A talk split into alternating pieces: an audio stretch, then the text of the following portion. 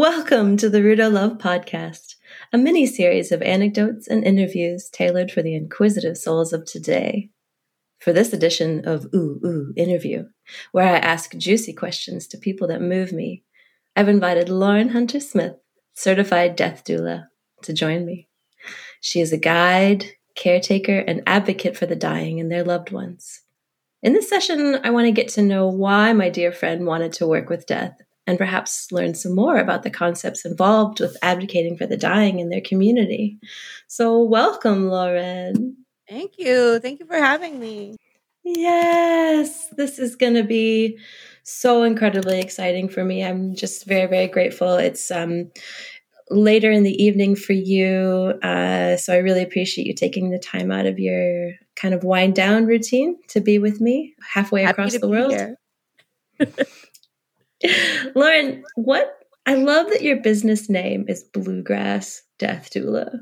Um, in your own terms, what are you? What is a death doula?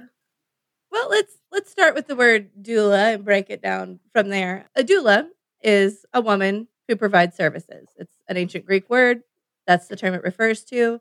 But in terms of a death doula, it can be anyone who provides death services. I do end of life planning, advocacy, and I also help loved ones kind of reconcile after their loss, the bureaucracy of death and those type of things. Okay, bureaucracy of death. Very interesting. So, what is your relationship with death? So for me, I mean, death is something we're born with, and that's how I think of death. Death is a contingency of life. It's something you can't have. You can't just have life without death. You have to have that relationship. So it's something that we carry with us. So I do think it's really, really interesting that, you know, we've developed this huge cultural fear of death, and especially in America where, you know, women aren't even allowed to age. Like there's anti-aging products. We're certainly not allowed to die, let alone grieve. So I like to think of death as something that I've carried with me. We've always been together. And while it can be really sad, it shouldn't be scary. And I think any death worker will back me up on that. People who are dying naturally aren't afraid to die. It's not something to be afraid of. It's just something to be sad about. Yeah, there's but there's like still like a zeitgeisty fear of death Oh, until for you're. sure. I don't know. Yeah, I what, what was the was there a thing that switched for you in your life where you just weren't afraid of it? Um, you know, I think Peace Corps did take a big part of that because it was just all these moments where you're like, oh, this might not be the wisest decision I've ever made. but you know, I've had a lot of personal loss. I've I've seen a lot of loss. I've seen loss through other cultures, and it's something that you know my natural kind of person is as a helper. That's that's who I am in my natural state, and I have this huge opportunity to help and actually be effective in death care, and that's one of the things that's really appealing to me. We have so much opportunity to do so much better, and it's not even that we're going to have to do like these big huge investments or anything like that. A lot of what we need to do to reform death care is simple. It's coming back to our traditional ways. It's finding the balance between traditional ways and modern ways of death care. But it's a huge wide open field right now and it's it's really exciting to be part of it. Mm. I love that someone like you is because my understanding of you is just pure and utter sunshine. You have so much giggly joy, so much awe and reverie for that which I would consider like light and joyous. And to be able to combine that with what's been stigmatized as like the darkest, most terrifyingly morose part of us, I think that's a great complementary system for you. Yeah, I try to lean into it. You know, I try to have a little bit of a Dolly Parton vibe. I don't want to be Wednesday Addams. I don't want to be looked at as the old crone. Like I try to bring a little something different that maybe doesn't look like how we perceive death. Look. Mm. So, yeah, you didn't grow up as a Wednesday. Like your family is not super uh, obsessed with death. It's not like you were kind of brought up around it at all. Like, Oh, no, not at all. I mean, I was a weird kid. I did have funerals for every insect I inadvertently killed as a child. Um, really? Yeah, I'm, I'm sure we had an insect funeral at some point in time together. Um, I was Oh, I also always really afraid to leave my parents. I was afraid that they would die if we were ever apart, which is like my only child baggage. But it, it's something that I think does affect that choice. Is like I want to be prepared for it when they they do leave because it's something that right. I process at a different level than maybe right. someone who's part of a larger family. Oh wow, that's so cool. So you have always been interested in the preparation or the readiness or the kind of facing it head on. For sure. Yeah. I mean, it's definitely something to prepare for. And even, you know, as I've seen my friends lose parents or people around me pass, the bureaucracy of it is really, really overwhelming. I, you know, I don't mm. know what New Zealand paperwork looks like, but here the language is written deliberately to be so that you don't naturally understand it. It's something that's not intuitive, it's legalese. And then people are intimidated by it and they end up paying lawyers, they end up paying funeral directors that they don't have the budget for, that are extremely expensive. And it, it's really not legally necessary at all. We've just right. made a system where people don't feel comfortable doing it themselves. Right. Um, plain English documents are are always lauded and always applaud in my books. um, Lauren, tell me about your time in the Peace Corps. So I was in Benin, West Africa, and I served as a women's health volunteer. And mainly what I did was help women who wanted birth control obtain IUDs. That was my main thing I did there. But while I was there, I, of course, got to observe another culture, very different from my own, very up close. And one of the things that was initially really horrifying was how casual the Beninese people were with death. Like, a child would die and they'd be like, "Oh, it's okay, you know, you'll have another." It was it was never as emotionally visible as you might see in the United States. Mm. But because of the way their traditions work, like you have this period of grief where you really go all out. I mean, howling, screaming, drums for days. And then when that period's over, it's over. Like that's when the grief stops. And that's something we see throughout, you know, the less developed world when you look at places like India, they do the same thing. You go to the river, you burn your body, you have this huge emotional release, and then it's over. In America, we never have that emotional release. You know, we always have this stuffy funeral where someone who doesn't really know our loved one talks for a long time and gives this kind of canned ceremony that's not really authentic to who we've lost. We have an embalmed body that maybe even doesn't look like the way we remember that person. And then we've dumped all this money into that and at no point are we grieving. But in other cultures, especially in Benin, like that grief is first. That's what happens first. And that's something mm. I really admire. And I really admire a culture that takes the opportunity to grieve like that and to say, like, this is going to happen and you're going to have these feelings and you have to let them out. And this is how we're going to do it. It seems much more reasonable to me than what we do in America. Agreed. Much more reasonable to be able to have that container for all the release and it be collective, right? Like that's also a very like, different thing. Mm. Acknowledging it, sharing it. Well, and that we'll talk about that in a little bit, but it's something I noticed looking through New Zealand articles is New Zealanders seem to be much more supportive of grief. Like when I would watch a funeral in New Zealand, they touch each other. And in America, we don't do that. Like you stand with your arms crossed, you make sad faces at the person, you say, "Oh, let me know if I can do anything." But in New Zealand, they're constantly touching. If anyone's letting out, you know, a huge release of emotion, three hands are on their shoulder immediately. We don't do that here at all. Like maybe there's an awkward hug, but I, it was really, really beautiful how supportive and physically supportive people were of one another. I'm really glad you got that impression. Um, what's what are some of the things that you want to do with the with what that you do do with your services that sort of allow for some of those things that you've observed? Like, let's talk about your offered services. Sure. You've got um, end of life planning. Let's start there. Right, right. So I do two levels of end of life planning. Um, one is an advanced care directive, which is basically a really detailed living will. If you have a living will, you probably still need to do an advanced care directive. If you have an advanced care directive, you don't necessarily need the living will. An advanced care directive is going to go through everything through what level of medication you would like to have, um, how much life support you would like to be given, what your family can do to help you through the dying process. All of those things are dealt with in that type of document. Mm. The second level of that is when I actually collect people's personal information and get them prepared for their family, really, their next of kin to deal with their end of life. So I'll have all their credit card numbers, how the cancellation for each type of account, what that process is, the basic information they need for their eulogy, how they would like their body disposed of, what type of funeral they were wanting, if there was any specific foods, flowers, songs, readings, all those type of things. Goes into a massive mm. binder. We throw it on your refrigerator, and that's it. when the time comes, you go pull it off their fridge. Um, yeah. From that, yeah. And then, um, so from there, I also offer legacy projects. A legacy project is when you actively take control of how someone is going to remember you for me, um, one of my little legacy projects is I collect the seeds out of my garden and I give them to all my friends and clients. Um, whenever somebody gets married, I make them a little garden box and they get my seeds. Theoretically, uh, endless supply of seeds if they heirloom them themselves.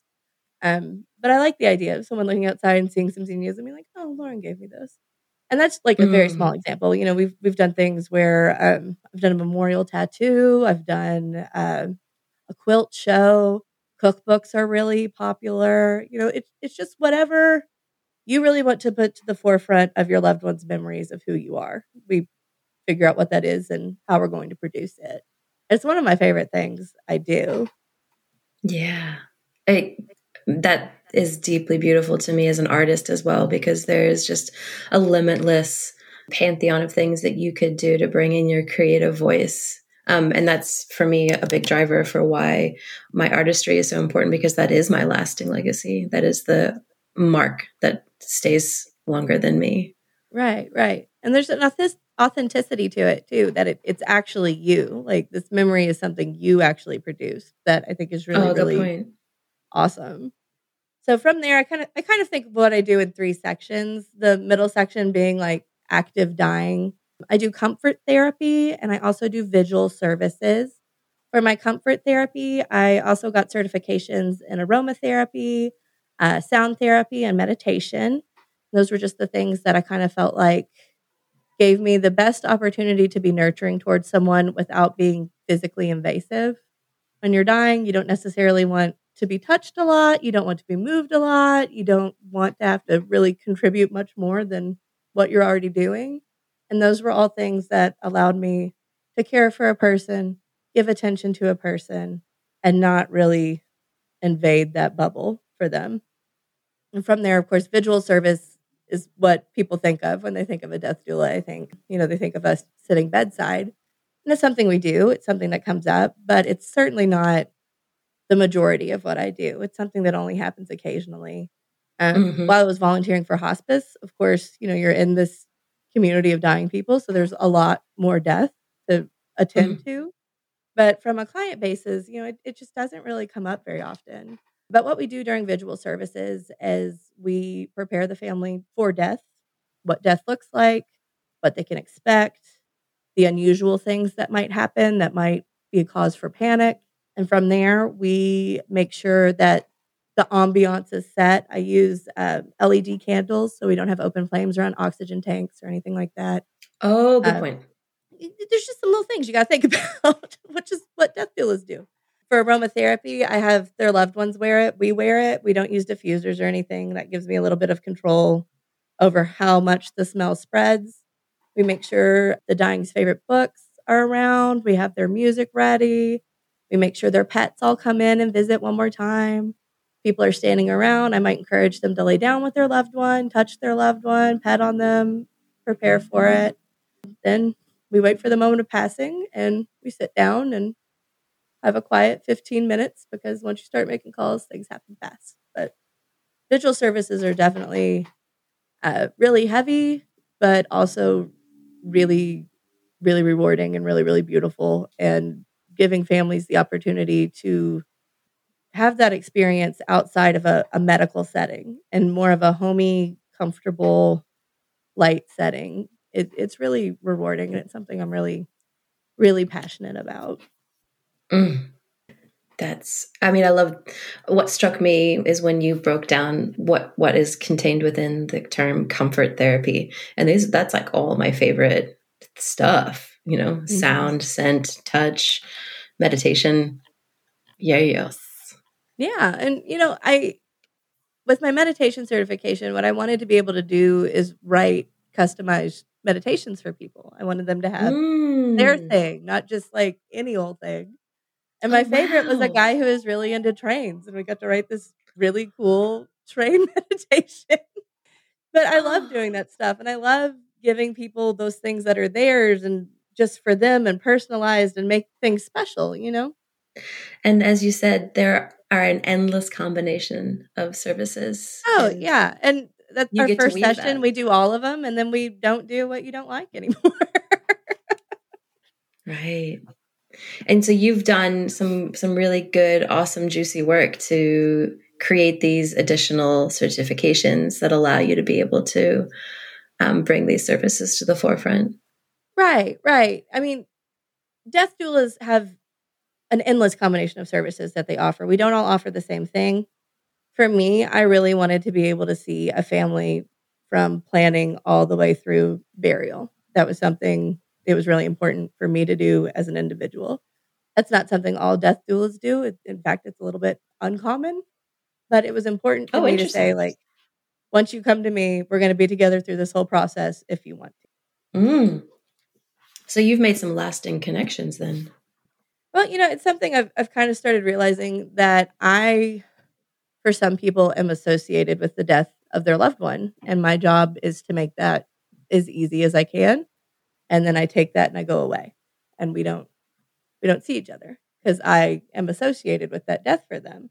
And it's not out of like meanness or anything, but it's something that I, it was a fairly recent realization for me that there are moments that, you know, people don't necessarily want to see me, but some people do. And, you know, we lean into whatever the client is comfortable with.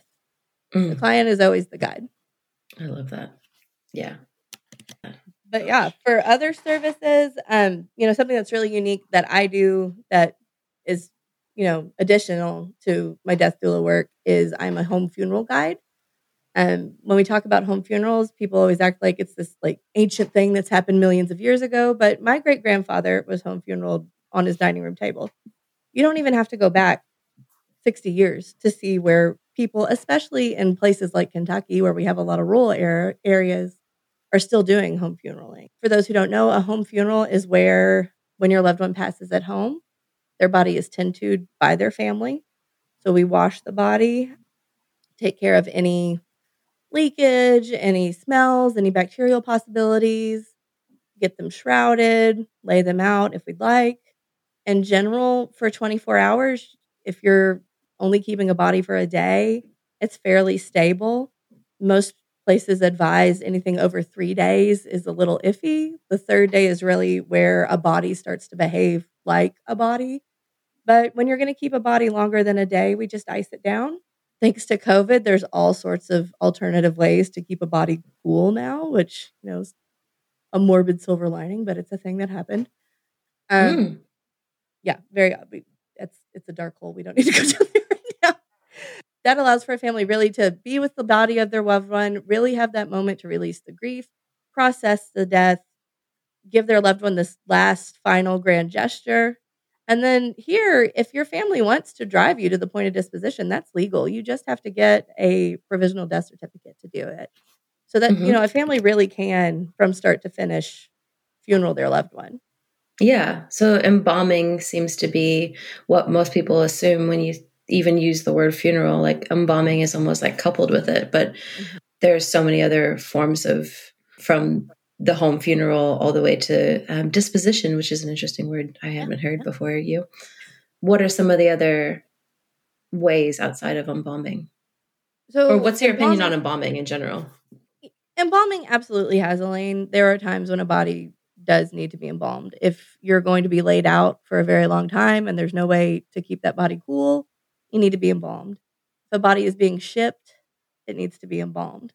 But really, that's it. Americans are really kind of unique globally in that we embalm almost everybody. It's not necessary. You know, even the idea of it, almost all of our death traditions come from wartime residuals. So, this idea that you have to be embalmed comes from the Civil War.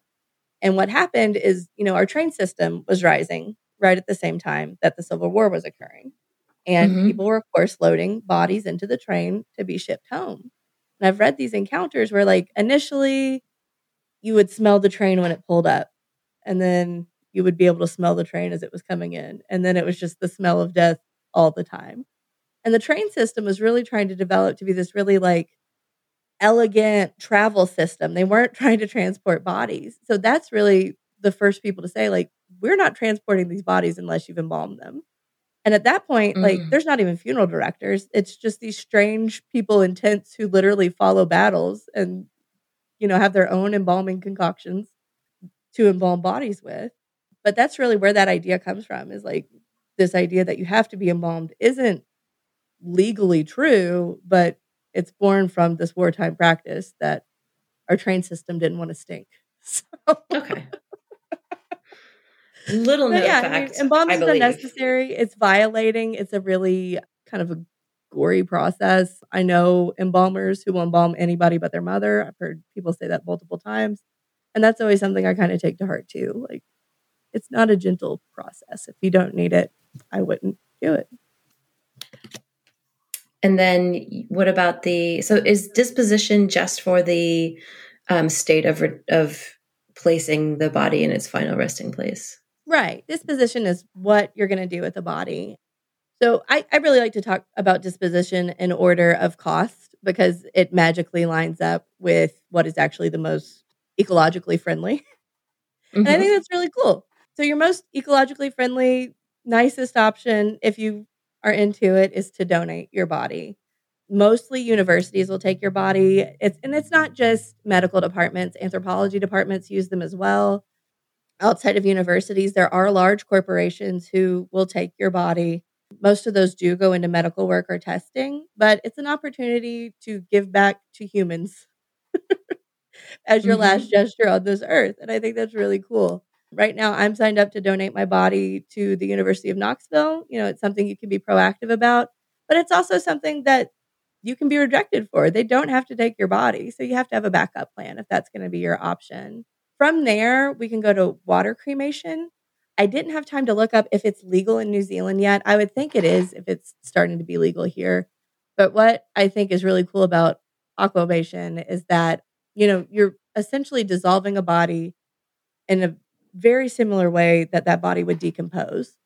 Uh, mm-hmm. Once the process is complete, your muscles and tissues are water, and what is left is bone. The cremains are bright white. It's not a new technology. It's the pa- original patent is like 1891. Yeah, it, it came back into fashion here with mad cow disease. That's how we were getting rid of cows that had the disease. And that's sort okay. of what led into going into the human world. It's had a big boost here since Desmond Tutu also chose aquamation. But what is really cool about aquamation is you're disposing of a body and using basically no energy. So you're getting rid of the flesh, you're getting rid of the problematic parts using a combination of lye, water, and agitation. So that's pretty that's awesome. It. That's it. And you get these really pretty white cremains. People put them in hourglasses and things. It's it's a cool it's a cool process, and I'm really hoping we see more of it here. In terms of legalization, it's going state by state right now. The closest to me is South Carolina, but I hope we have have it here soon. The mm. kerfuffle I hear is what to do with the water afterwards. Even though you're chemically water, there is some hesitation as to whether you can just dump that back into the water supply or if that needs to be contained somehow. Interesting. Okay. Yeah. So then, of course, we have traditional. Go ahead. Oh yeah, no, go ahead. No, yeah, you're oh. you're going to get into it. so then we have traditional cremation, which is of course fire. It's roughly the same emissions as a 500 mile car drive. Cremains themselves are acidic. You know, there, there's this idea that like I'm going to take my cremains and I'm going to put them in a pod and be a tree. That's not real. Uh, your cremains have no nutritional value. And really, what I see happen a lot, and really some of my first cases were people who had this backlog of cremains and they didn't know what to do with them. So if you do choose cremation, I really, really encourage everyone to choose what's going to be done with those cremains as well. Like don't don't just get cremated and leave it to your family. Have a point of disposition as well. Gotcha. From there, we have natural burial, and natural burial is actually way more green than cremation. I did those out of order. But natural burial is something I'm really passionate about. It's something I hope to bring to Kentucky really soon.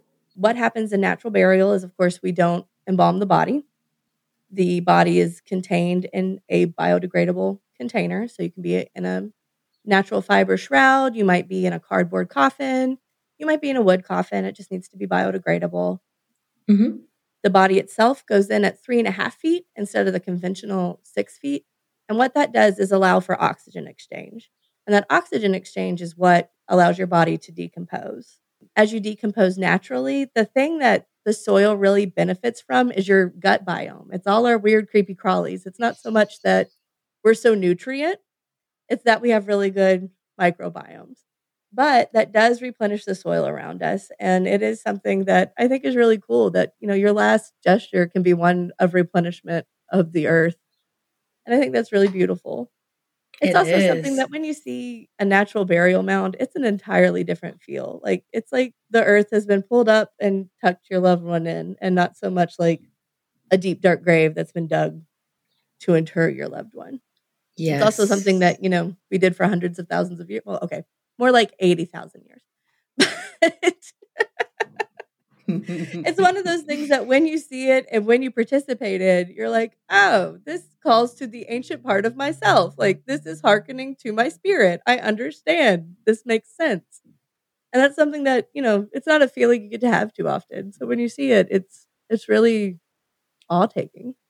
Really, really And awesome. what do you mean by you want to bring it to Kentucky? Is there just no green burial? No, we don't have any public green burial spaces here. Wow, that's You can ridiculous. be buried on private property. In some counties, it's something that varies by county, but for the most part, we don't have a public green cemetery here. Okay. Yeah, you got to go to Ohio or space. Tennessee. I cannot wait to see what you do with this. But yeah, so from there, of course, we have our traditional burial, and I well, I feel like traditional is the wrong word. It's more conventional burial, uh, and that's where we're going to embalm Mhm. our body. We're using a steel casket. We're going in at six feet. We're going in a grave liner and a vault around the casket, and then we're going to dump six feet of dirt on top of it, which is roughly eight thousand pounds of dirt. That vault, all it's going to do is make landscaping easier over your grave. So it just holds the dirt in place and keeps it from collapsing down over time. Entirely unnecessary. It's a ton of steel and concrete we're putting back into the earth that we really don't need. In the United States, this was another difference I noticed in New Zealand. Most of the coffins in New Zealand were natural wood. Here, they're almost exclusively steel. Uh, it's easier to produce, it's more inexpensive. Not to say that coffins here are by any means inexpensive. You can spend ungodly amounts on burial vessels you know so we have all these layers of things and chemicals that are never going to biodegrade so in Mhm. contrast to natural burial where our last gesture is going to be replenishing the earth with conventional burial we're going to put a bunch of concrete and steel and toxic chemicals in the earth and then leave it and it doesn't decompose and it enters the water table and your body is held in this really odd state or at least that's how i feel about it like you're not allowed to decompose you're just this weird waxy corpse instead. And I, I don't Yep. I don't like thinking about it at least. Maybe other Mm. people are more comfortable with it. No. I don't it's probably a Christian thing. I've never figured it out. Oh, maybe. Like an incorruptible corpse type, you know. Right. I keep thinking I'll bump into that writing, but I haven't yet. Okay. Uh, might have you back and figure out some some of the mysteries that are still out there for you. You've talked about creating with this green cemetery a place of returning that's not just for the dead, but for the living, where people could have foraging dinners, Dia de los Muertos, you know, gardens, a you know opportunity for more adornment to be sort of front and center. Can you paint a picture of what you've got in your head? Yeah, yeah. I mean, when I first started, I really wanted to steer away from the term alternative. I, I didn't think it was really particularly inclusive. But the truth of the matter is, what I want to create is an alternative to our modern death in- industry. You know, I want to offer natural burial. I want to have an open air pyre. If you want to be a tree or a Viking, you come see me. I'll take care of it. Yes. but I also want it to be a place where people are constantly interacting and not in a traditionally reverent way. You know, I, I, don't want a sad family to come out on your death anniversary each year, and that's the only time anyone comes to visit you. I want this to be a property that is active, where people are coming to be part of nature in both a physical death way and a mental living way. I want there to be that connection that like nature is beautiful and wonderful and awe inspiring, and we are part of it, and we are part of a cycle. And that property, I want to be a place where people have that feeling, you know, like it, it's all happening around you. And part of that is celebrating the property. I'm really into mushrooms. Foraging dinners sound awesome. I really want to have festivals. I want to do solstice festivals. I want to do Dia de los Muertos. I want to do all those things. I want to give families those opportunities to be with their loved ones, be in their grief, visit their loved ones, talk about them, do something outside of what we're doing. Mm. Because what we're doing is really ignoring death and it's it's just not working out, you know. we can do so much better. So let's do it. Mm. Yes. What do you mean you're really into mushrooms? So initially, my little pandemic activity was that I started growing mushrooms in my side yard. And beautiful. To start, it was just some oysters, you know, your garden I variety. love oysters. Mm. mm, mm I have mm, oyster mushrooms. And then we went to red wine cap, and I've just been throwing those around my garden for years now. So they're everywhere. Added lion's mane, chicken of the woods, just a few other things. And then, of course, that eventually turned in to me ex- kind of learning more about death care and its relationship with mushrooms. And yeah. mushrooms throughout death, you know, they're they're reoccurring. Like when we do a natural burial and we put a body in at three and a half feet, that's also the same depth that the mother mycelium layer is. Mm. And what mycelium and mushrooms do is they take dead and decaying materials and make them accessible to living things. So they're yes. not so much like the symbol of death, they're the bridge between life and death. And in that same spirit, when we're looking at psilocybin or, or magic mushrooms, when we're looking at how those chemicals affect our brain, it's really to create that same bridge. What happens a lot with a terminal diagnosis is that people freeze and they don't know how to continue living. And what psilocybin really does is allow for that separation of ego so that people can process their diagnosis and their life and kind of get unstuck and continue to live. You know, it's something that Johns Hopkins has been doing for years. It's something that's really, really developed. It's something that I'm starting to see uh, pharmaceutical companies try and create. Like I saw an Instagram ad for Cybin, which is, I assume, the pharmaceutical version of psilocybin. But at the same time, you know, there's this opportunity to give people at their end of life some peace through something that's naturally occurring that is consistently tied through our existence not just as living beings but as human beings you know there's a lot of evidence that psilocybin factors greatly into how we developed how we develop speech how we see things. We are tied to that chemical throughout history. So i think it's really really awesome that you know the more we look at this, the more we're seeing people can have this freedom from that anxiety from something as gentle as a chemical like psilocybin that is naturally occurring in our environment. Beautiful. I was just kind of having a realization as you were talking about it and the concept. You were saying, What is this thing about American culture that needs uh, us to be wrapped up in steel, sanitized, and suspended in this sort of toxic way. And I was thinking about the my initial reaction to foraging mushrooms over someone's grave. Like there was an ick factor there, and then I explored the ick factor being that removal that you were just talking about. Like it only it's just a vicious cycle that feeds into itself if you're as far removed from the death process as we as we you know culturally are. Right. I mean everything you know, is kind of gross. Well and i think find that to be very true. Everything is kind of gross and i think all just maybe internalize that everyone is gross. we could maybe get somewhere. But, you know, those mushrooms, even if they're not born above a grave, they're part of something else, just like everything around us mm-hmm. is part of something else. So, mm-hmm. what is ick to you is actually or can be rebranded in a really beautiful, you know, I am you and you are me, and we've all been the same, and we're all the same chemicals and atoms that have ever existed. We're all together and we'll never be different. Like cosmic soup. we are stardust. yes. Um, mushrooms absolutely change our worldview every single day that I think about a mushroom. My entire worldview changes just ever so slightly. They're pretty cool. They're the OG internet. I mean, yes, accurate. And I love that you called it the mother mycelium, mycelium layer. Mm-hmm. I just recently read Finding the Mother Tree. So that has deep resonance for me, the term mother. Yeah. Well, it's something that's global, which I think is, you know, it's just one of those fun little, maybe the universe isn't as much chaos as you think it is. It's always three and a half feet. That's where she sits. Mm.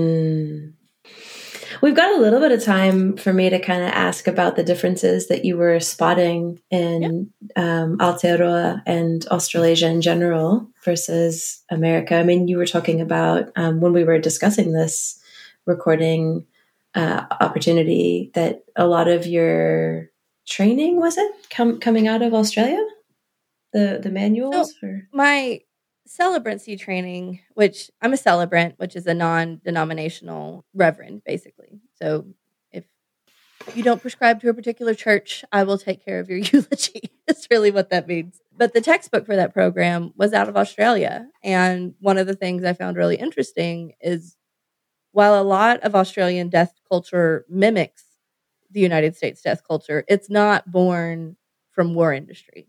And literally everything in the United States comes from war industry. That's where all of our innovations in death, all of the ideas about funerals, those type of things, it all comes from wartime practices. So to see a society where things have developed similarly, but outside of that is is interesting, especially as an American, because everything we do it seems so war laden that it's interesting to see that it can happen without it. Mm-hmm. In terms of New Zealand, there's this great. I, when you asked me to do this, I had completely forgotten about this series called Casketeers on Netflix, which I like right. devoured when I first found it. But it's about a New Zealand funeral home. And, you know, I kind of went back through it and just to kind of see what I was thinking. And just some big things I noticed in general. New Zealand, of course, we've already talked about natural coffins. We've talked about New Zealanders being like physically affectionate towards one another in grief, which is something that is like the most un American thing in the world. Something else I noticed is the family was encouraged to dress the body. Here, that would never happen. It would never, ever, ever happen. Most funeral directors here have a fear of being sued if their loved one or if the loved one they present is too dead looking. Like it's a fear they constantly have. So even if you're doing like a last view before cremation, they're still doing all the facial tricks. Like your eyelids are glued shut, your mouth is sewed shut. They're doing all those things because they're really worried about a lawsuit, which is another just like so American on the nose kind of thing. Other things I noticed that I never really figured out why are, and it might have just been in the series, but often the tombstones would be on rocks, like through the cemeteries instead of being directly on the lawn. Is that something you've noticed? No, a thing? explain what you or, mean. So, in a lot of the cemeteries, they so showed in the show the monuments in the cemetery wouldn't be directly on the soil. They would create like a slab of concrete, and that's where the monuments would. Right. So that was one of my questions. If that was like a ongoing thing, is that something that's in all New Zealand cemeteries? Yes, everyone that I've been to. Yeah. I was just wondering why. why? A lot of rain, yes. maybe? I don't know. Uh, yep. There's so, I mean, definitely we have a very soggy, watery earth here. So for sure, that could be well part of it. it. But that was one Especially. of my observations. Another one was that funeral homes seem to work really, really well with home services. here you have to ask around to find a funeral director who is willing to transport a body to a personal home. But in New Zealand, that seemed pretty everyday, no big deal, which I thought was very cool. Um, mm-hmm. I was mm-hmm. surprised that embalming was still so prevalent, but that's just sort of how we handle things now. Mostly through Europe, they're converting over to refrigeration, which is just as effective in most cases, but hasn't made it to us yet. Okay, we have got to stop embalming unless you're wanting that, like transporting right. the body across the ocean or, you know, a 8, 12, 16 day vigil. Right, right. We, we don't need it outside of that. Okay. I will assist in popularizing that concept. Thank you. Thank you. I will do my part. well, and you're Jewish, so you don't do it anyway. no. I haven't figured out what I'm going to do yet, but let me tell you, there's a part of me that wanted to open this chapter for my own personal benefit. So I hope that someone else listening also has like a moment of, okay, there's a lot of options out there. Yeah. And I'll say too, like most of my clients are people our age whose parents aren't entering end of life, but that's looming. And really, what people want is to have that conversation with their parents, and they want me there to soften the blow. Mm. That's one of my main purposes. That's one of the main things I do. I have a really cool board game we play called the Death Deck. But I'll also say that what? Yeah, it's it's really fun. We'll play sometime. what I'll also say is that, you know, while these conversations are really heavy and really awkward to start, people are always tremendously relieved when it's over. Like people you can see the weight come off of them. Like these are conversations that are necessary. These are conversations that even if we don't know it, we're thinking about and they're important to have. It reminds me a lot of being a sex educator.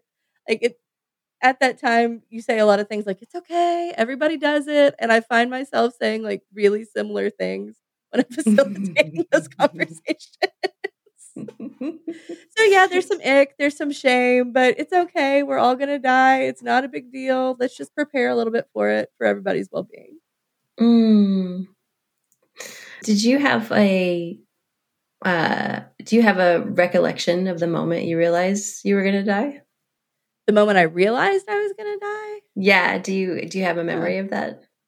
No, not really like I mean, I've definitely had moments where I thought I was going to die, but I'm not sure right. what the first one is. No, that's a very different situation. Usually, but yeah, um, I think uh, we've all kissed death a few times by the time we in your thirties or forties. So. you felt mortality living. a couple times. Yeah, no, I just have a, and you'll I, I, you'll get a kick out of this because I was in front of the Lansdowne Public Library yeah. And I, my parents went into the library to drop off a book. Uh, no, Tate's Creek. Nope, Lansdowne. And I was in the car by myself and I have no idea what happened. But all of a sudden, the realization flashed over me oh, that man. I was going to die. And it wasn't um, what you had with your, you know, if I leave my parents, they could die. It was the other, like, I'm going to die. And I, like my parents came back to the car, must have been four or five. Oh, so you were teeny. My parents came back to a bawling Rudo in the car and they were like, What happened? I was like, I'm gonna die. well, you know, we've had that in my house lately too. Uh, our cat passed away. I have a three year old. So explaining death to a person who doesn't necessarily understand object permanence can be really intense. but, you know, what we ended up doing is blowing up balloons because that was a good way for me to be like, once it pops, it's over. That's how we got through it. But oh, beautiful. Um, yeah, it's a it's an interesting time. It's an interesting thing to watch a little person process for sure. Yeah, we buried a hedgehog um, that had wandered into our garden, and I am was like, "When's it going to come back out?" Like, nope. well, and then he was like immediately like, "Do we get another hedgehog? Is this what life is now? Hedgehogs come here to die? Is that going to happen?" Like, where's the next hedgehog coming from? I mean, maybe, but yeah, I think he was into that. Like, oh yeah, we Yeah. take care of hedgehogs before they die. Mhm. Okay, yeah, hedgehog death doula. I like it. I'll make a I list of it. love it. Yes. Okay. Oh, Lauren, I just have benefited so greatly from this conversation. Oh, good. And I feel like I've really been rambling like a crazy person. Not necessarily a bad thing in my books. no, we prepared. We organized this. This was good. yeah, we tried. We uh, tried. Can I ask you some questions that I ask my guests? Absolutely. Given the option to fly to the other solar systems and explore extraterrestrial existence, or the gift of flight here on Earth, which would you choose? I'm gonna fly on Earth. You know, I I still think there's a whole lot here we have yet to discover. and death is certainly in that category. You know, there's so many unexplained things that happen around death that Oh, yeah, I was going to ask you what you think happens. I don't know, but something happens. It is not uncommon for people to have visions of loved ones that have passed on. Children tend to only have visions of their pets because those are the only beings they know that have passed. Reaching is very common, talking. And when I say visions, I don't mean like a visual apprehension or anything. I mean like like they are interacting in a very real way in the same way you and I are interacting. And it's something I've witnessed. It's something you know, that goes into hospice pamphlets because it's so common. At the actual point of death, people are often smiling or let out like a happy sigh. It's usually not a heavy sigh. And people who have after death experiences, you know, they they tend to be of the positive variety. It's it's never anything super scary or dark. It's always pretty light. So what I think happens is that maybe we don't understand it just yet and in general maybe we need to be okay with saying like well we don't know and you know someone smarter and more capable than me will discover it someday and then we will but there's something there Rad. for sure Mm, I love it. how about you what do you think happens I don't know because I'm one of those people that really enjoy multiple scenarios and multiple possibilities and no one way. So I kind of like the idea of um, a choose your own adventure solution where like all of these things could be happening. Like, yeah, past lives are totally possible, um, which means that some form of shared cognizance continues to get passed on. But also, I'm totally cool with just like some kind of black hole uh, nothingness. Uh, all of those things are super cool with me. right on like you know like i worked at the kentucky theater for a long time and my favorite thing to do was close the movie doors right before a show started and that's very much what being a death doula feels like it's like closing the door on our current adventure and sending people on another one Oh, that is golden. wow. but true it's that same like that same feeling Shit. I didn't know it was possible to fall more in love with you. Damn, girl. That was amazing.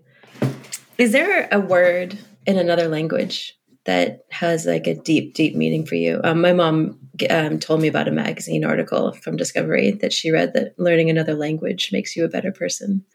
Hmm. So I kind of wondered what other language outside of English feels like if there's like a word or a phrase. you know, I originally wanted to call my business Obol. And an obol is a Greek coin that you give to Charon to cross the river Styx. And I didn't because I thought it was too obscure and no one would pick it up. Mhm. But that that concept, this idea of the obol, is something that's really stuck with me. It's something I think about. It's something I sort of visualize myself as the obol taker to ensure your safe passage. So yeah, ancient languages right now are really appealing to me. But you know, I'm also in this phase where like I'm really interested in ritualizing things. I'm really interested in giving people opportunities to further explore their experiences. And that's right along that path, you know? Yes, it is. Everything is an opportunity for ritual. God, thank you so much, Lauren. As we approach the end of this episode, I just it would be I would be remiss if I didn't take a moment to just voice gratitude. In this moment, I'm so grateful for the opportunity to destigmatize, to explore the taboo, to release some of that avoidant tension. You've given me a great gift um, in this Good. conversation. uh, and I'm grateful that we have this incredible, beautiful blue green earth that we do need to protect. We do need to think about how our end of life choices affect this beautiful planet and the flora and fauna that truly are the equilibrium.